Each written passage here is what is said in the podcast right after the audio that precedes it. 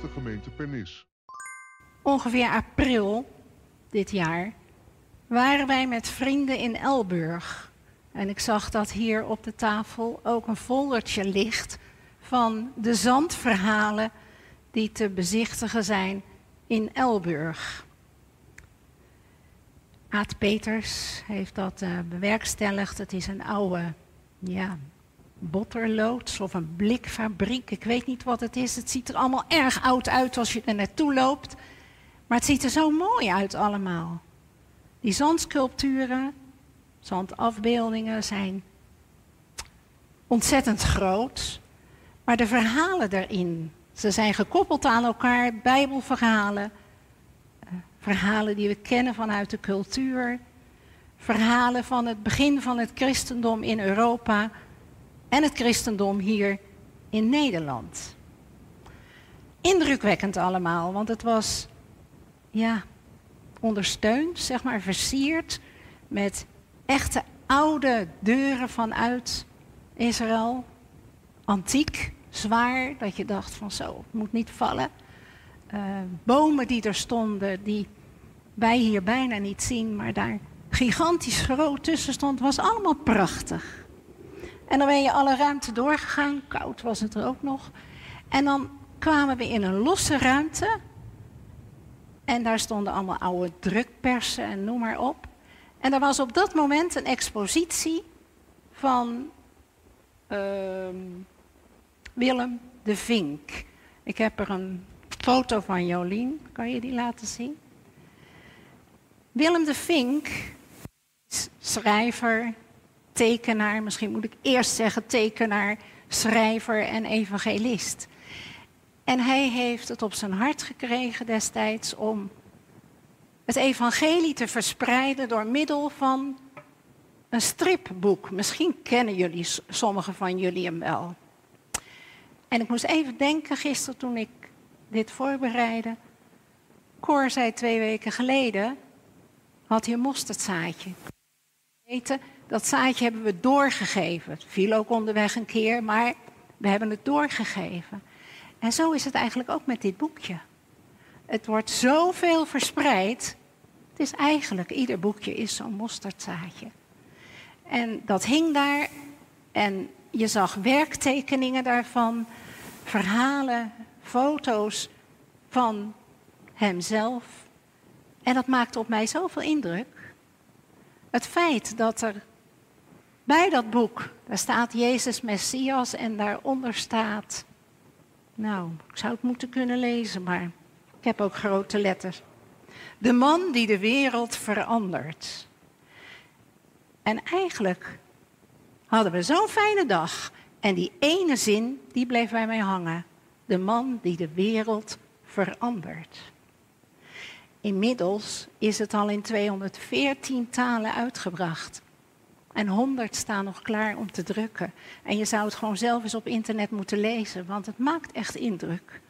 Hoe in Afrika dit wordt gebruikt om te leren lezen, hun taal natuurlijk. Hoe in India dit wordt gebruikt om huisgemeenten te stichten. En als je dan beseft, hè, lieverlee hebben de Wycliffe, uh, Bijbelvertalers dat hele project overgenomen en die zorgen ervoor dat het steeds meer wordt uitgebreid.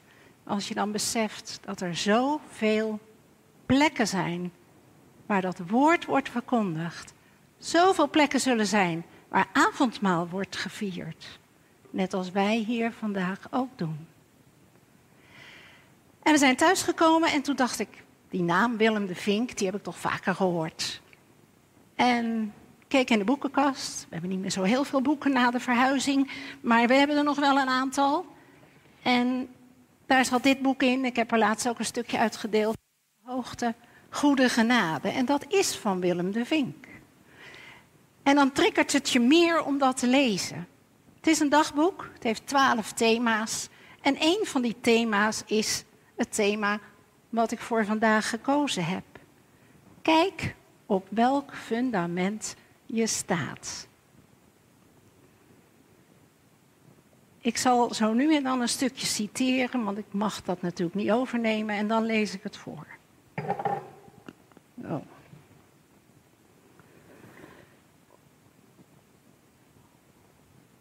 De aanleiding dus voor deze dienst, om met elkaar te delen, heb ik ook in dat boekje gelezen. De gemeente is dé plek om te delen in Jezus' glorie. En dat willen we vandaag ook met elkaar doen. We hebben gelezen uit Efeze. En het centrale thema in Efeze is de redding van de gelovigen die verbonden ligt in Christus. En één zijn in het lichaam van Christus zelf. En tot slot gaat het over een universele kerk van alle christenen, ongeacht hun herkomst. En in die brief is veel aandacht voor eenheid binnen de kerk, met een dringend beroep op de lezers om scheuring en verdeeldheid te voorkomen. En als je dat dan allemaal tot je door laat dringen, dan ga je zo'n brief anders lezen. Twee versen lees ik nog een keer, vers 4 en vers 5. Omdat God zo barmhartig is, omdat de liefde die Hij voor ons heeft opgevat zo groot is, heeft Hij ons die dood waren door onze zonde samen met Christus levend gemaakt. Ook u bent nu door Zijn genade gered. En dan lees ik een stukje voor uit het boekje, bladzij 42. Genade is een bijzonder geschenk. Het hoort eigenlijk niet thuis in deze wereld waarin het recht van de sterkste geldt. Wie geeft nou zomaar iets goeds aan een ander zonder daar iets voor terug te verlangen? De wereld kent geen genade. Het eerste, genade komt van God. Het is zijn geschenk aan mensen die het niet verdienen. Zijn bevestiging dat Hij van ons houdt. Dat Hij voor ons wil zorgen.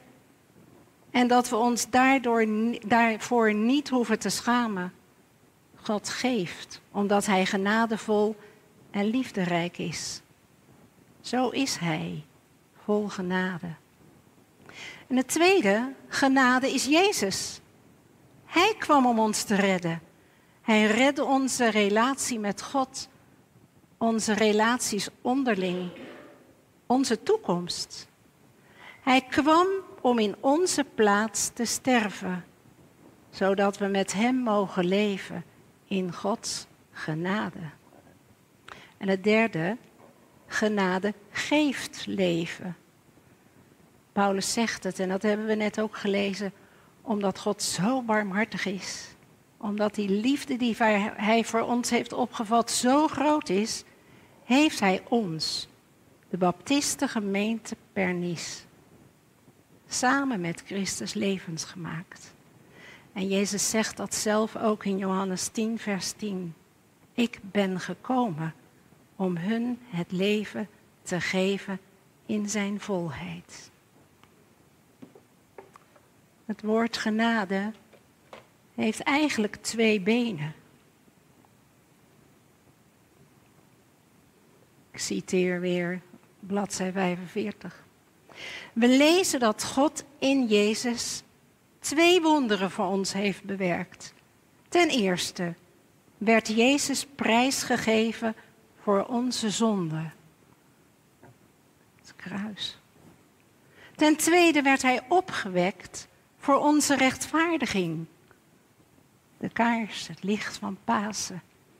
En we hebben in dat tweede Bijbelgedeelte van Korinthe 5, vers 12 gelezen. God heeft Jezus, die de zonde niet kende, voor ons één gemaakt met de zonde. Dat is dus dat eerste deel, het kruis. Zodat wij door Hem rechtvaardig voor God konden worden. En dat is dat tweede deel, rechtvaardig, doordat Hij is opgestaan. We hebben een PowerPoint, want in het Engels is dat zo mooi dat het woord genade twee woorden kent. Mercy, wat eigenlijk waar het op neerkomt is, wij krijgen niet wat we wel verdienen. Dus geen straf, voor dat wat we doen wat niet goed is. En het woordje grace. We krijgen wel wat we niet verdienen. Het voorrecht om alles te ontvangen wat Gods kinderen toekomt. Om naar Zijn wil te leven. En dan ons Nederlands. Maar één betekenis voor genade. En toch is het goed om die beide aspecten van genade te onderscheiden. Want we zijn geneigd om het eerste deel te benadrukken en het tweede deel te vergeten. Hoe vaak hoor je niet dat Jezus voor onze zonde gestorven is? Maar hoe weinig hoor je dat wij voor God rechtvaardig zijn? Gods genade is verbazingwekkend. Want je krijgt niet wat je verdient. Telkens als je tegen zonde aanloopt, kun je je daarover verblijden. Maar het is immers zo verbazingwekkend dat je ook nog eens wel krijgt wat je niet verdient. Genade betekent ook dat God ons alles wil geven wat Hij heeft beloofd. We hebben niet genoeg aan dit leven om die rijkdom te ontdekken. Net zoals je op één been niet veel verder komt, komt Gods genade in je leven niet verder als je niet beide aspecten kent. En wat is het verrijkend als je op die twee benen van genade met Jezus op weg gaat. Mag weer weg.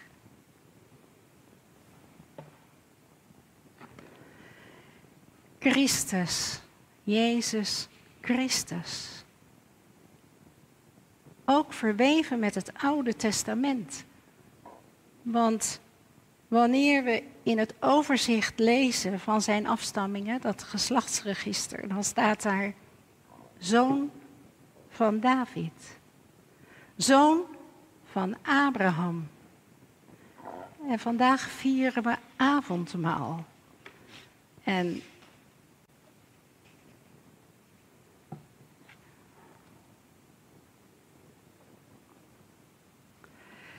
Ik las dat de eerste keer avondmaal vieren eigenlijk al voorkwam in de geschiedenis bij Abraham.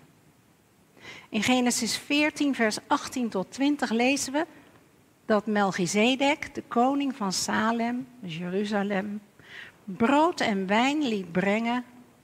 En dan lezen we tegelijkertijd, sprak hij een zegen uit over Abraham.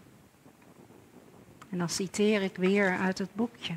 Moet je je voorstellen. Abraham kreeg 4000 jaar geleden brood en wijn aangereikt. Zo kreeg hij deel aan het evangelie. Brood en wijn wezen vooruit naar de dood en de opstanding van Abrahams zaad, Jezus zelf. Er staat dan ook dat hij wist dat het voor God mogelijk moest zijn iemand uit de dood op te wekken. Dat lezen we ook in Hebreeën 11, vers 19. En telkens als je avondmaal viert, neem je deel aan de zegeningen en beloften van Abraham.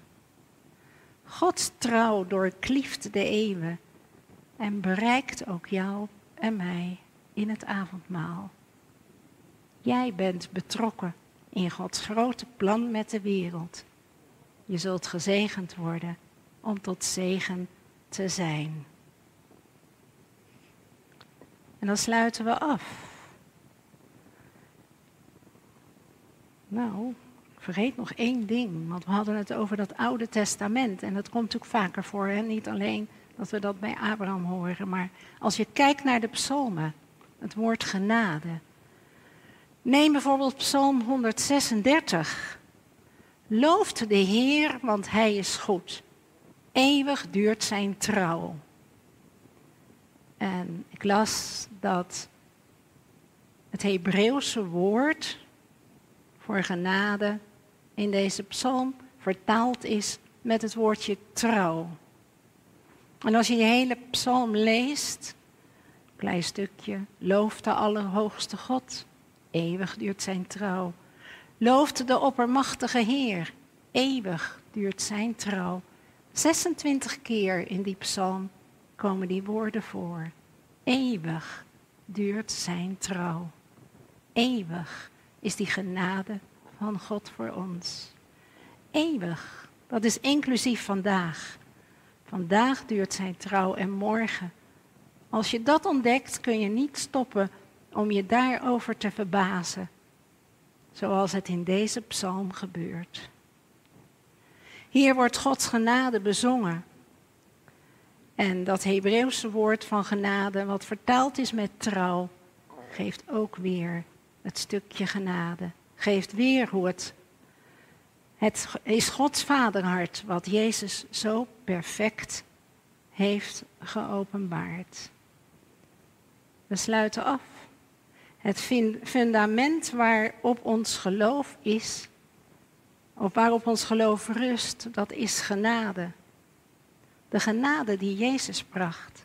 Hij zelf is ons fundament. Genade, op veel manieren ook bezongen. Denk aan dat lied Amazing Grace, wat opgeschreven is door John Newton, een puritein die in de 18e eeuw stopte met zijn slavenhandel. En na de voorbeden van morgen gaan we dat lied ook zingen met elkaar.